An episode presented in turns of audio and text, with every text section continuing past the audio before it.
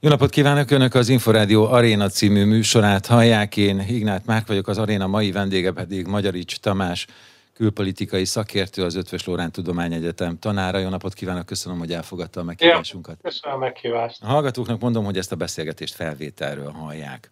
Ugye friss hír, hogy 11, 11 jelölt közölte hivatalosan, hogy pályázik a kormányzó brit konzervatív párt vezetői tisztségére.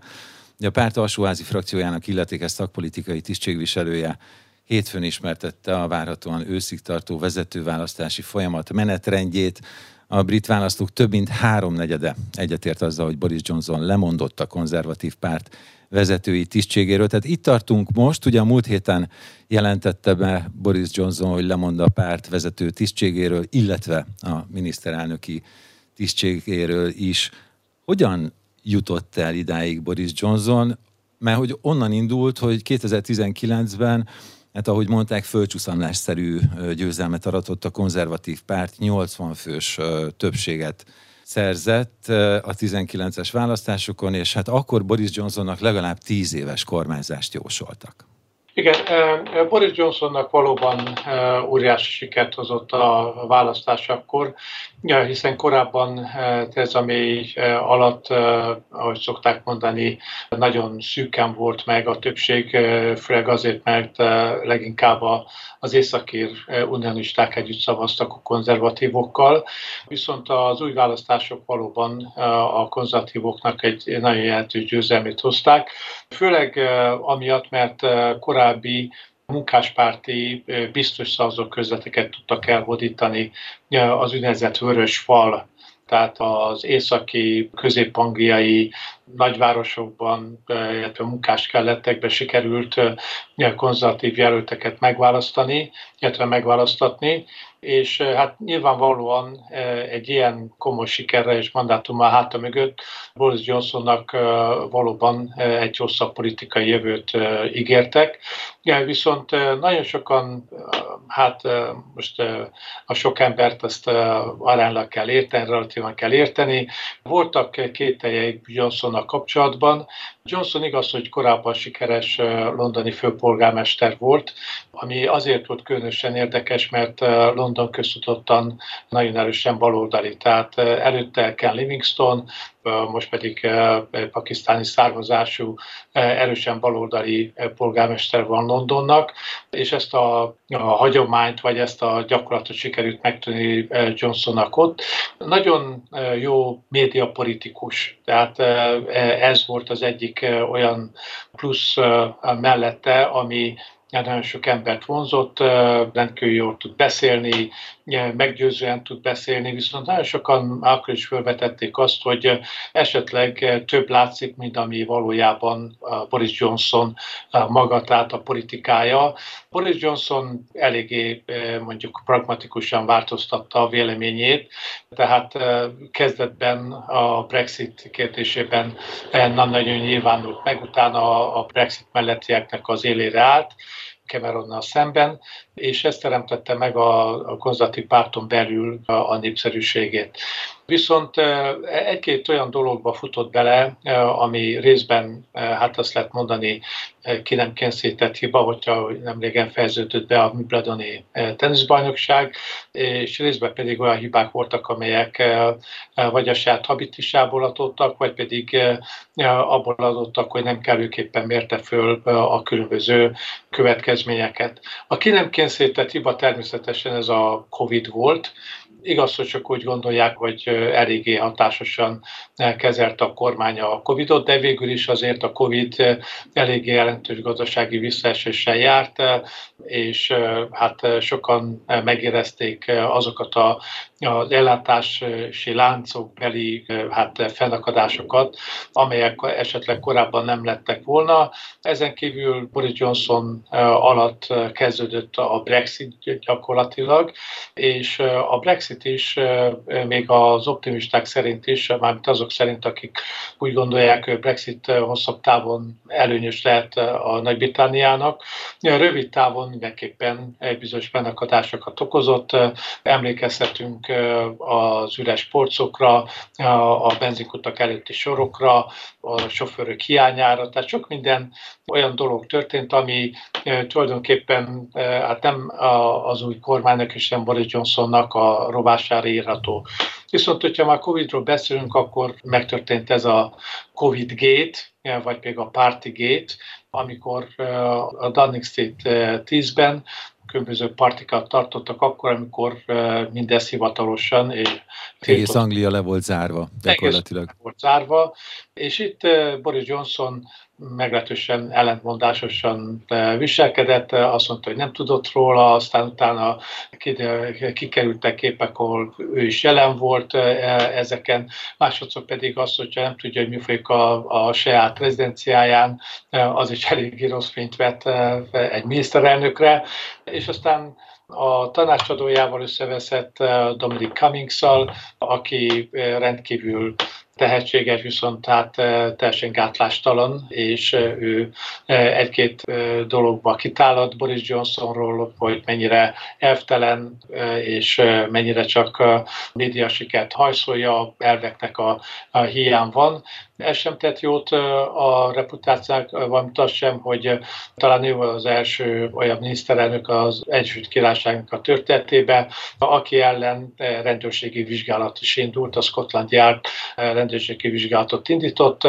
Igaz, hogy végül hát ez nem fejeződött be semmifajta perbefogással, de akkor is azért egy eléggé kellemetlen jelenség volt.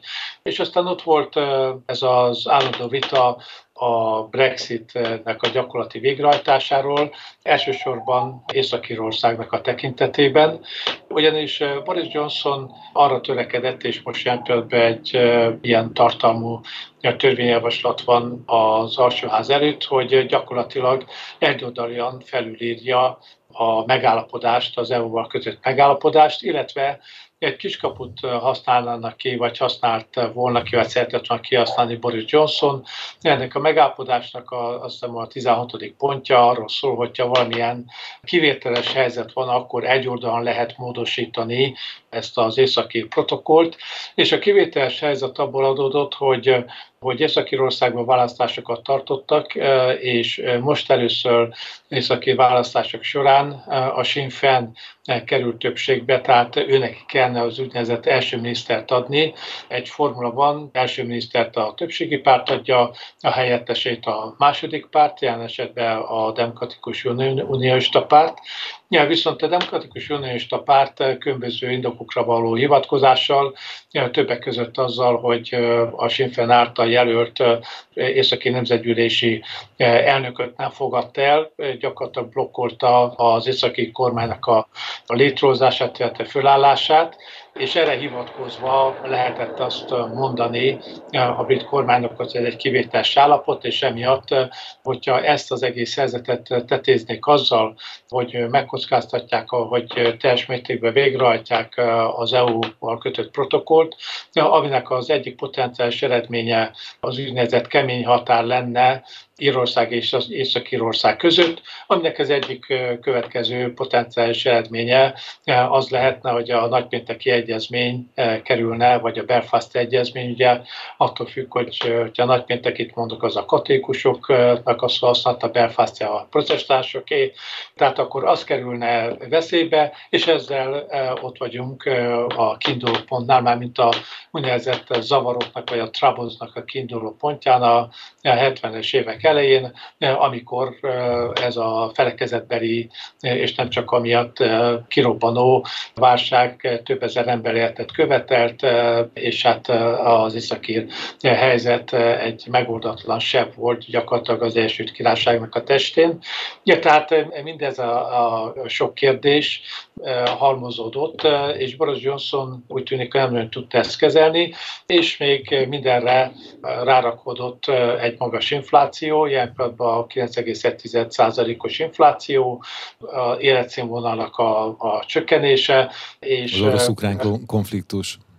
Igen, és aztán úgymond vérszemet kaptak ebbe a helyzetből sokan, többek között Nicholas Sturgeon, a Skót Nemzeti Pártnak a vezetője, aki a közeljövőben megtartandó skót választásoknak, a parlamenti választásoknak az eredménytől függően újabb népszavazást szeretne kiírni a skót függetlenségről, ami megint csak egy újabb hát alkotmányjogi vita. Ilyen pillanatban különben úgy áll a helyzet, hogy ez egy vélemény nyilvánító népszavazás lehet, de nem úgy döntő. Az úgy döntő népszavazás csak a brit parlament írhat ki.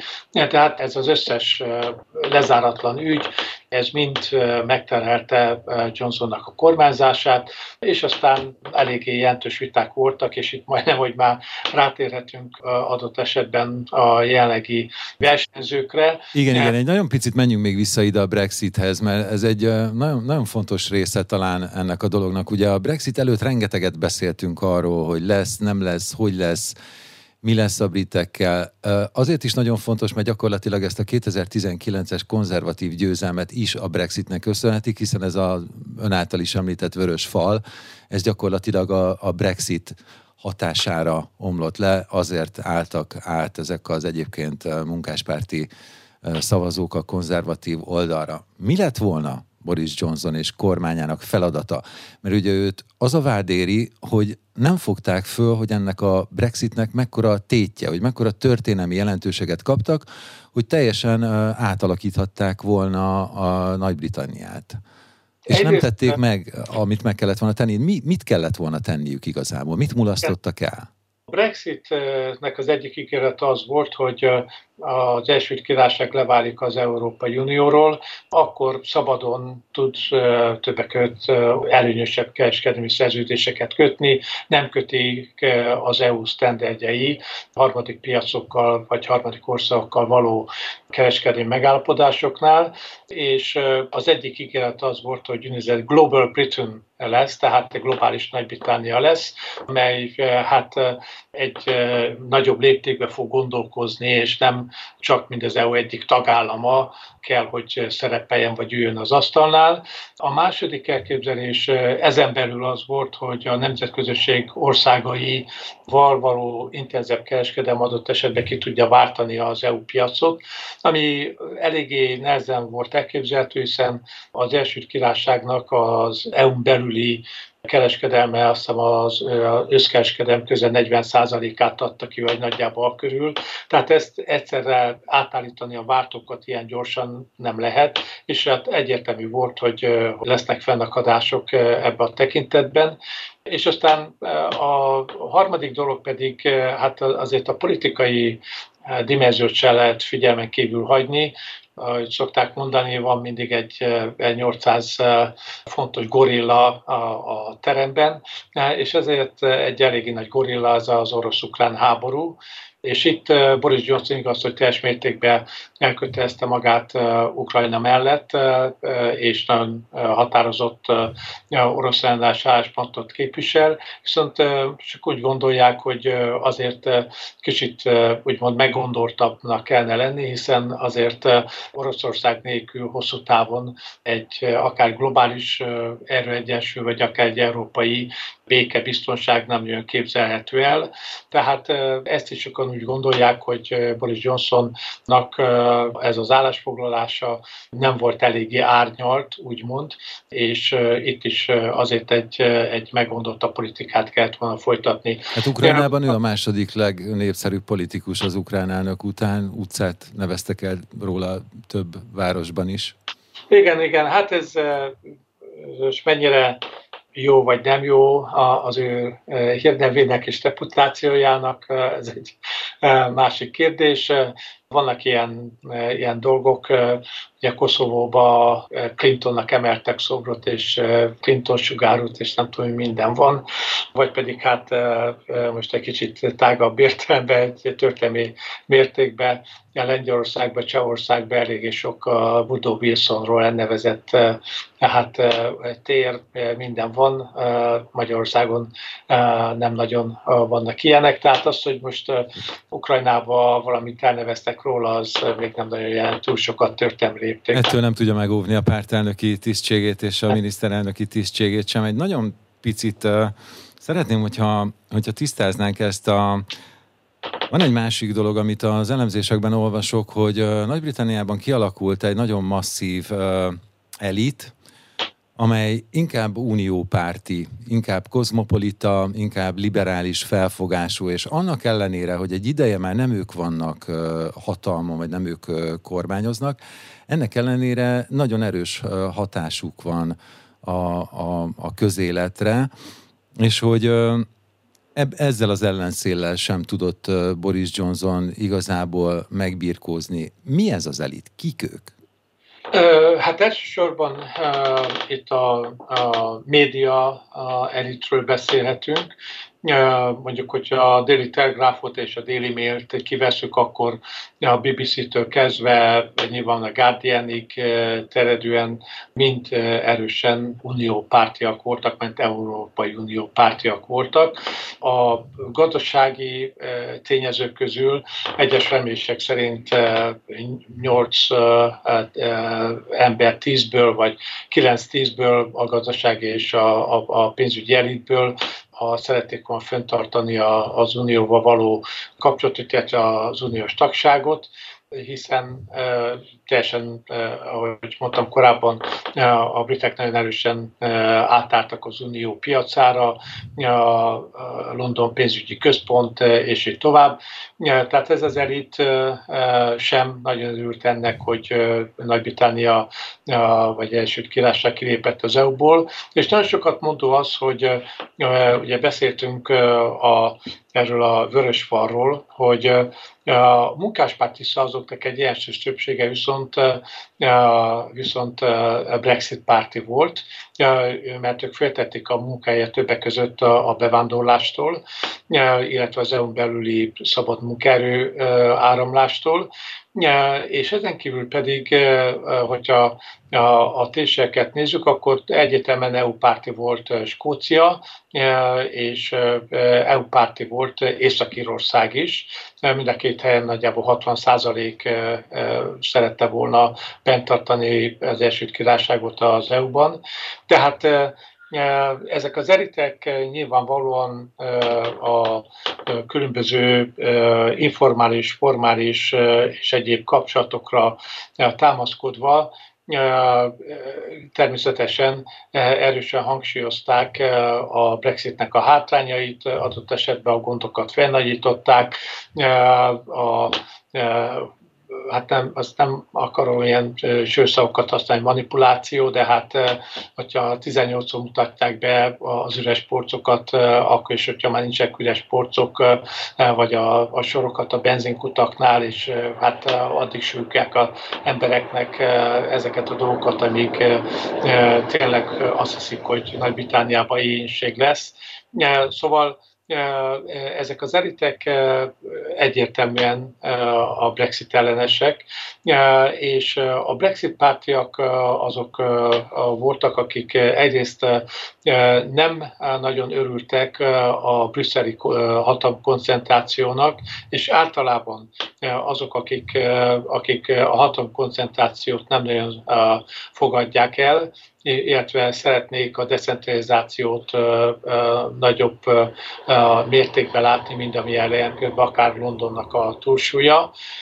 Ezen kívül, ahogy mondtam, a bevándorlás ellenesek, akik úgy gondolják, hogy Nagy-Britániátban túlságosan sokan vannak azok a bevándorlók, akik nagyon liberális ellátórendszertől kezdve mindent megkapnak a helyet, vagy megkaptak a helyet, hogy idézőben sorvártak volna a többiek mögött, akik ezért meg kellett, hogy dolgozzanak hosszú időn keresztül.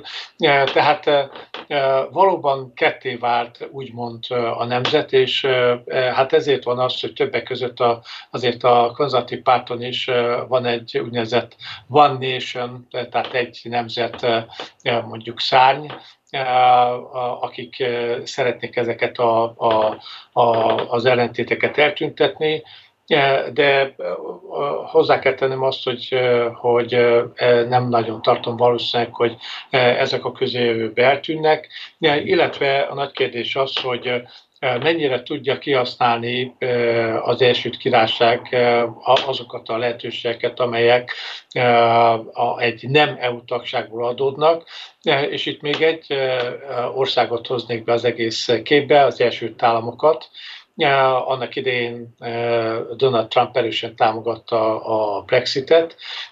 Nyilvánvalóan Joe Biden nem támogatta, és a demokraták nem támogatják, és a, a britek, a brexitesek nagyon nagy mértékben bíztak abba, hogy adott esetben az Egyesült Államok majd hát átsegíti őket, vagy segít átsegíteni őket a kezdeti nehézségeken, de úgy tűnik, hogy ez nem nagyon valósul meg. Egy-két kivételt eltekintve, egy ilyen kivételnek tekinthető az AUKUS, ez az, az Ausztrália Egyesült Királyság Egyesült Államoknak a az, az ausztrál tengerjáró, nukes meghajtási tengerjárókkal kapcsolatos együttműködése, ahol a franciákat sikerült ki hát lőni az egész üzletből. Ennek megfelelően viszont a franciák,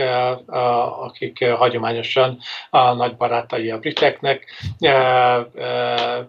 egy keményebb álláspontot foglalnak el az EU-ban, a, a bitekkel szemben, e, és itt nem csak az aukuszról van szó, vagy korábban is e, e, olyan anomáliák történtek, hogy a, a francia és a brit halászhajók összecsaptak egymással, és úgymond megcsákjázták egymás hajóit. Állandó vita folyik többek között, ami minket nem nagyon érint, hogy a brit, brit felségterületen, vagy felség vizeken lehet-e halászni EU EU halászoknak, vagy nem, a lazacot és a minden egyebet hogyan lehet eladni, hogyan nem lehet eladni.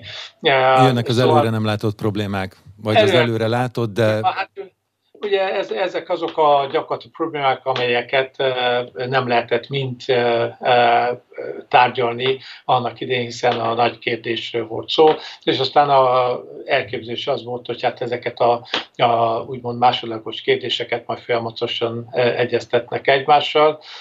Hát úgy tűnik, hogy ez egy kicsit nehezen ment. Nagy kérdés az, hogy, a, hogy Boris Johnson utódja mennyire lesz, lesz úgymond rugalmas.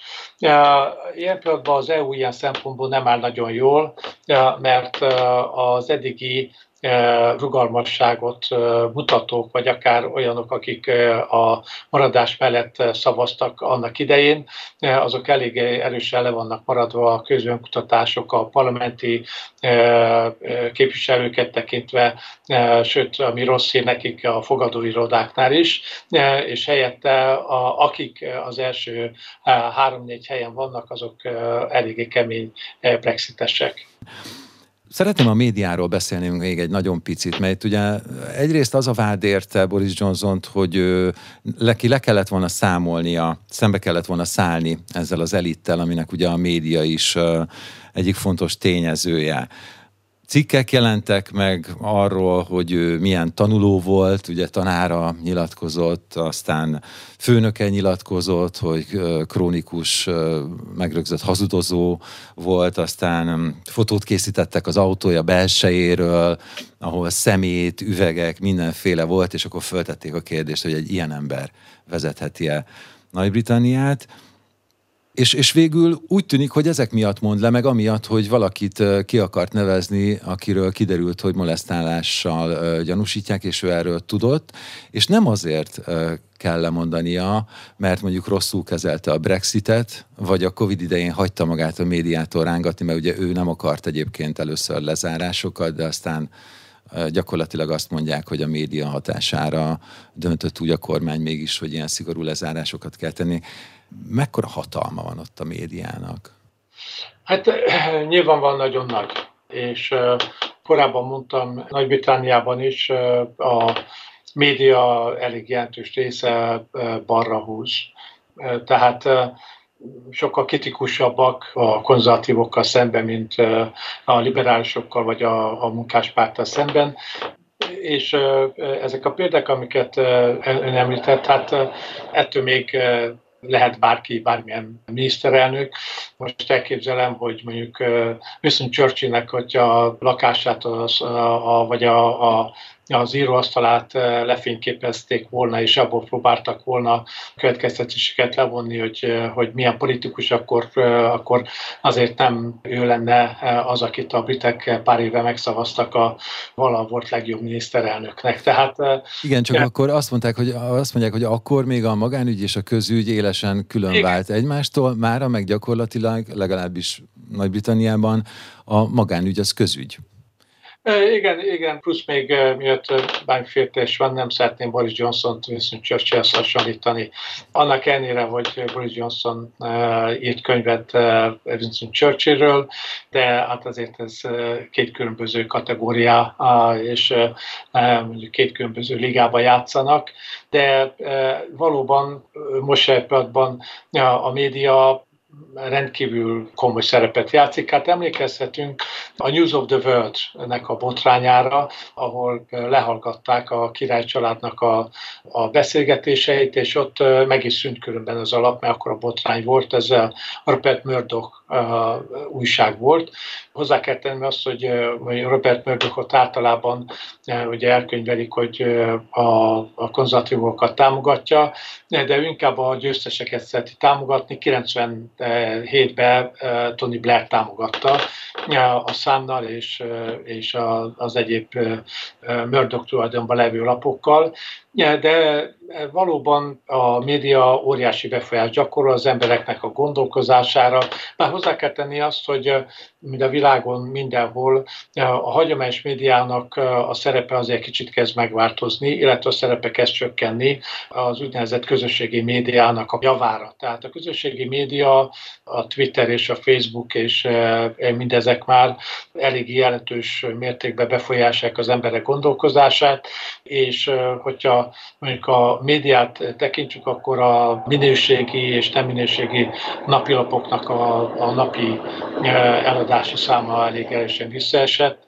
Többek között most a BBC kapcsán különben a konzervatívoknak egy része szeretné megszüntetni azt a kötelező adót idézőjelbe, amit a, a briteknek kell fizetni a televízió, a köztelevíziónak a fenntartására, azzal, hogy hát a köztelevízió annyira elfogult a konzervatívokkal szembe, hogy már nem közfeladatokat lát el, hanem egy irányba húz. És aztán hát természetesen mindig felvetődik az a kérdés, hogy a médiának mennyire feladata az, hogy egyszerűen közvetítsen, vagy pedig politikát csináljon illetve hogy ez a kettő elválik, nem válik el egymástól. Újabban ez az infokommunikáció és infotainment és minden egyéb sokszor összemossa a kettőt, és hát az igazság az, hogy hogyha az ember valóban tájékozódni akar, akkor, akkor mondjuk elolvassa a Daily Telegraphot és a Guardian-t, és akkor ugye két országról van szó, és akkor nagyjából tudja, hogy az egyik oldal mi történik, mert megírja az összes rosszat a másikról, és a, a, a viszont, és akkor nagyjából úgy kialakul egy kép, hogy ténylegesen mi folyik az országban. Kérdés az, hogy, hogy ez a közösségi média mennyire fogja átalakítani ezt a szerepet, viszont hát ott is tudjuk, hogy ott sem masszületett bárányok vannak a háttérben, és ők is tudják azért adott esetben egyik vagy másik irányba manipulálni a, ezeket a, a médiumokat hát sajnos hát nem is tudom, hogy, hogy kihez kellene visszatérnünk, hogy higgyünk a médiának. Hát azt hiszem, hogy vissza kell mennünk talán 1850-es évekre, amikor a Times annyira pontosan tudósított, hogy állítólag a krimi háború alatt az oroszok először a Times-t olvasták el, mert abból értesültek arról, hogy hol vannak a bírt harcálláspontok a, a velük szembe, és annak alapján alakították a stratégiájukat. De hát ugye ez régen... Ehhez már nehéz lenne visszatérni, azt hiszem. Igen. Nézzük meg, hogy mi a, mi a helyzet ebben a pillanatban. Ugye van 11 jelölt a pártelnöki, illetve a miniszterelnöki posztra, ami bizonyos szempontból egy kicsit soknak tűnik, hiszen így kívülről nézve legalábbis nagyon nem egyszerű a helyzet Nagy-Britanniában. Ugye a Brexit, a, a Covid-dal sem lehet tudni még, hogy most uh, mi van, az orosz-ukrán válság is jelen van, és hát sokan azt mondják, hogy Boris Johnson most tulajdonképpen időt nyert, mert hogy ugyan bejelentette a lemondását, de ebből legkorábban ősszel lehet valami, és addig még bármi történhet. Nem hiszem, hogy bármi történni fog.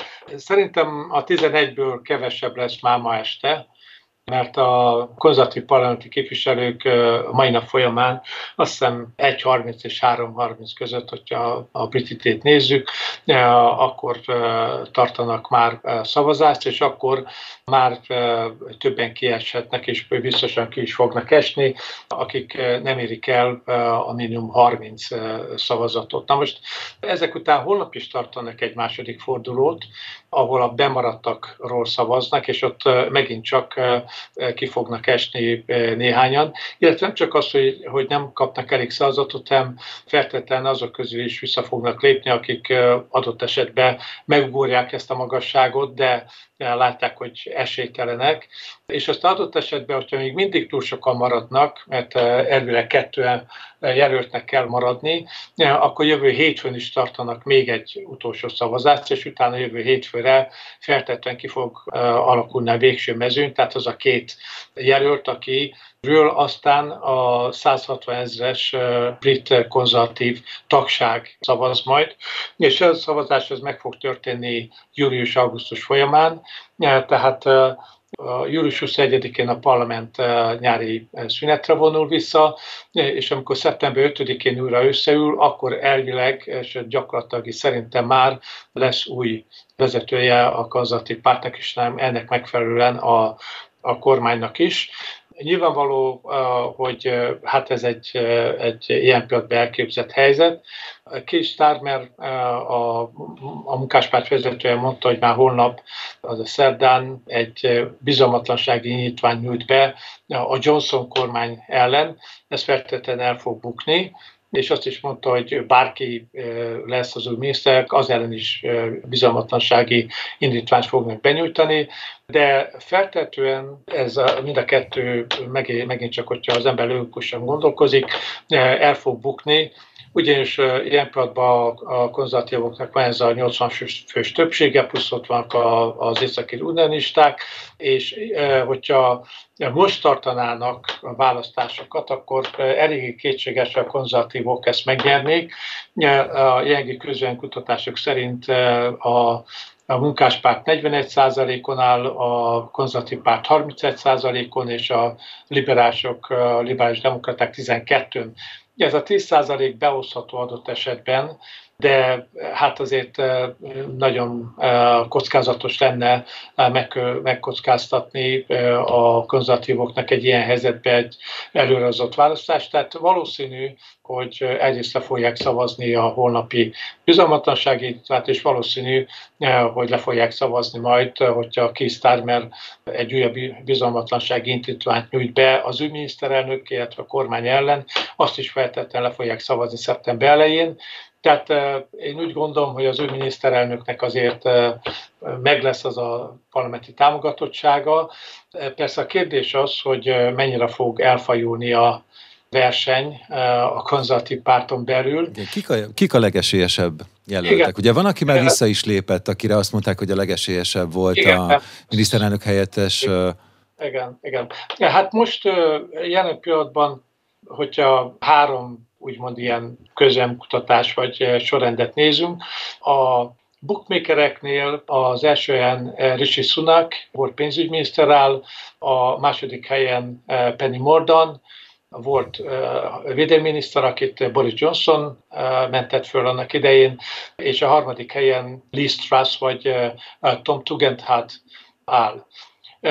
Hogyha a konzervatív pártnak a szavazóit nézzük, akkor első helyen Penny Mordon áll, második helyen viszont egy nigériai hátterű konzervatív parlamenti képviselő, harmadik helyen állott Rishi Sunak, Hogyha viszont a legfontosabbat nézzük, tehát a, a parlamenti képviselőket, ott Rishi Sunak az első, Penny Mordaunt a második, és utána pedig Liz Truss és a többiek jönnek.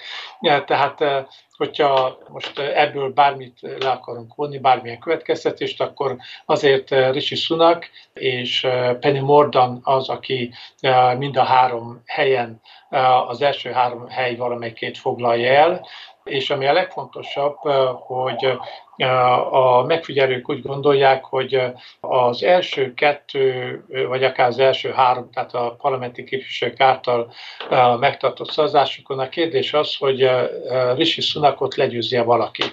Tehát ő áll a legjobban, 35%-on állt, utána 25, meg 18, meg ilyen szavazat, szavazati arányok voltak, viszont Nyilvánvaló, hogyha visszalépnek, nem szerzik meg a többiek a megfelelő szavazatokat, és itt nagyon sok mindenki van a, még a versenyben, akkor azoknak a támogatói átállnak, és ott felborulhat. Tehát megkezdődik egy egyezkedés Igen, és egy helyezkedés.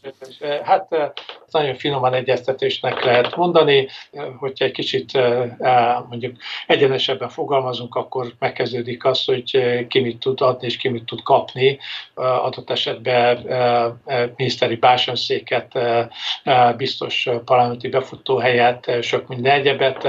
Tehát nyilvánvaló, hogy a háttérben ilyenkor lehessen dolgoznak a, a, a jelölteknek a háttéremberei, Na most, a, a, hogyha két érjelöltet nézzük, akkor uh, Rishi Sunak uh, volt pénzügyminiszter, uh, és hogyha korábban nem tette, uh, hogy Boris Johnsonnak az autójába benéztek, meg a gyerekkora, meg minden egyéb, uh, őróla is már uh, előszedtek mindenfajta terhelőnek vélt uh, dolgot, hogy például az egyetemen Oxfordban járt különben, arról beszélt, hogy neki arisztokrata, meg felső középosztálybeli barátai vannak, de hát munkásosztálybeli az nincs nagyon, ő nagyon gazdag különben, plusz még a felesége az nem Nagy-Britanniába adózik tehát, és ezen kívül, hogyha most egy kicsit komolyabb dologra folytam a szót, akkor ő volt az, aki többek között egy ilyen extra adót, extra profit adót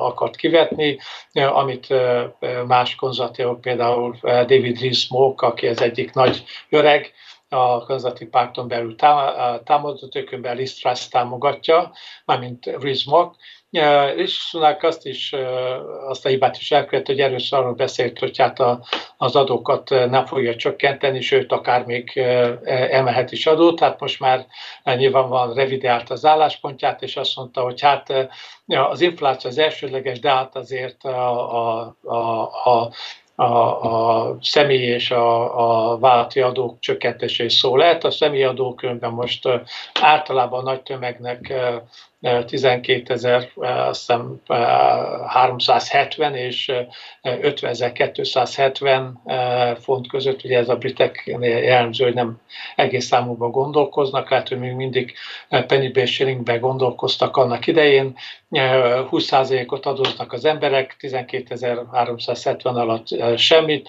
a fölött pedig 40-45 százalék, 150 ezer font a határ. Tehát a, a, a, a adózás kérdésében hát e, úgymond e, nem nagyon népszerű.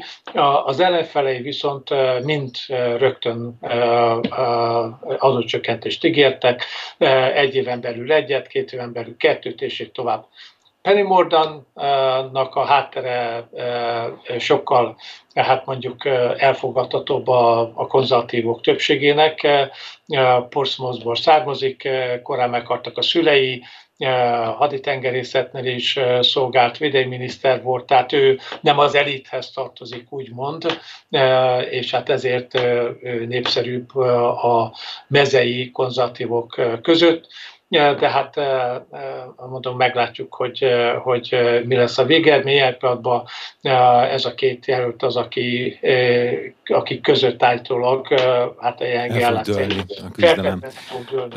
Talán két fontos kérdés van még. Az egyik az, hogy elvileg nem ügyvívő kormány működik szeptemberig Nagy-Britanniában, tehát hogy Boris Johnsonnak milyen dolga lehet, milyen lehetőségei lehetnek, egyetem mit csinálhat még őszig.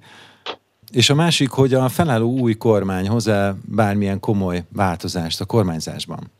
Hát, hogyha kicsit frivolo akarok a, a fogalmazni, akkor hát Boris Johnson feltétlenül nyaralni fog, amikor mindenki elmegy nyaralni. A parlament nem fog ülésezni 21-e után, szeptember 5-ig, és...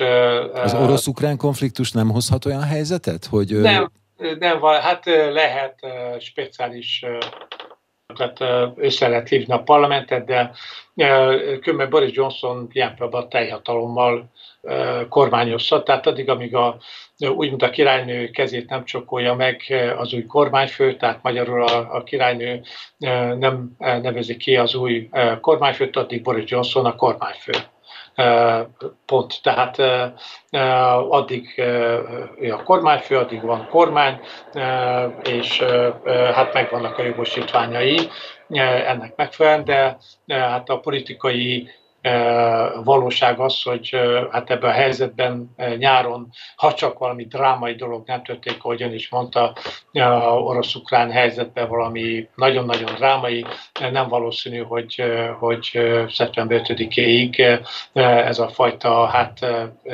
helyzet, vagy hát bizonytalansági helyzet változna. Hogy mit hozhat a, a jövő? Sunak és Mordan mindketten kezdetől fogva nagyon kemény Brexit pártiak. Tehát nem nagyon valószínű, hogy ők többek között az északi kérdésben visszatáncolnák a jelenlegi álláspontról. Azaz, ne vinnék keresztül azt a, a jelenleg, törvény, törvényjavaslatot, ami az északír, illetve a brit szigetek közötti vámhatárt gyakorlatilag eltörölné, tehát ugye létrehoznának ilyen zöld folyosót, meg piros folyosó, vagy vörös folyosó, zöld folyosó áruk, amelyek bemaradnak Észak-Írországból, és amelyek Írországba kerülnek. Az kell különbséget tenni. Maros Sefcsovics az ügybeilletékes EU biztos, viszont Tyler hallani sem, hallani sem akar, és hát nyilvánvalóan itt arról is szó van, hogy egyik fél sem akar engedni, mert abban a pillanatban, hogyha valamelyik fél enged, akkor annak elég is politikai következményei lehetnek. A briteknél az, hogy megértek, a, megérték a konzervatívok, hogy Észak-Írországot úgymond bent tartják az Egyesült Királyságba, viszont hogyha az északír vámkérdés az EU szájérzet szerint alakulna, akkor eléggé nagy lenne az esély annak, hogy az északírek előbb-utóbb az érekes csatlakoznának, és akkor hát újabb komplikációk adódnának, tehát az érszigetnek az egyesítése megtörténne, legalábbis hát az unionisták ezt vizionálják, az EU oldalán, oldalról pedig hát úgy gondolják, hogy végül is az EU az erősebb, és hogyha ebbe a kérdésbe engednek, akkor a britek előálltak a következő, meg a következő, meg a következő kérdéssel, tehát el akarnak egy dominó effektust. Egyéb ügyekben eh, ahogy mondtam, mind a kettő eh, eléggé eh, erősen eh, uniópárti, tehát eh, mondjuk a, a skót kérdésben nem fognak engedni, tehát nem eh, tartom valószínűleg, hogy eh, akár Sunak, akár Mordan, akár e, bárki más a skótoknak a függetlenségi népszavazását azt elfogadná, mint úgy döntő népszavazást, és illetve elfogadnám, kiírná ennek megfelelően utána a brit ügydöntő népszavazást, hogy hogyan fogják kezelni ezeket a kérdéseket, nagyon nehéz. Különben az egyik jelölt azt mondta, hogy ha őt megválasztják, akkor egyrészt nem csak a vörös falat fogja ledönteni, hanem a sárga falat is, a sárga liberálisoknak a, a színe, és ezen kívül megdönti az SNP-nek, tehát a Skót Nemzeti Pártnak a majdnem, hogy egyeduralmás Skóciába, ami hát még az ígéretek közül is kilóg, mert hát ezt azért nem nagyon lehet elképzelni. Meglátjuk, mi fog történni történni. Legelőször is azt, hogy ki lesz Boris Johnson utódja, talán már a jövő héten. Köszönöm szépen a beszélgetést. Nagyon szépen köszönöm kíváncsi. Az Inforádió Aréna című műsorát hallották. Mai vendégünk Magyari Tamács külpolitikai szakértő, az Ötvös Lórán Tudomány Egyetem tanára volt. Én Ignát Márk vagyok, viszont hallásra.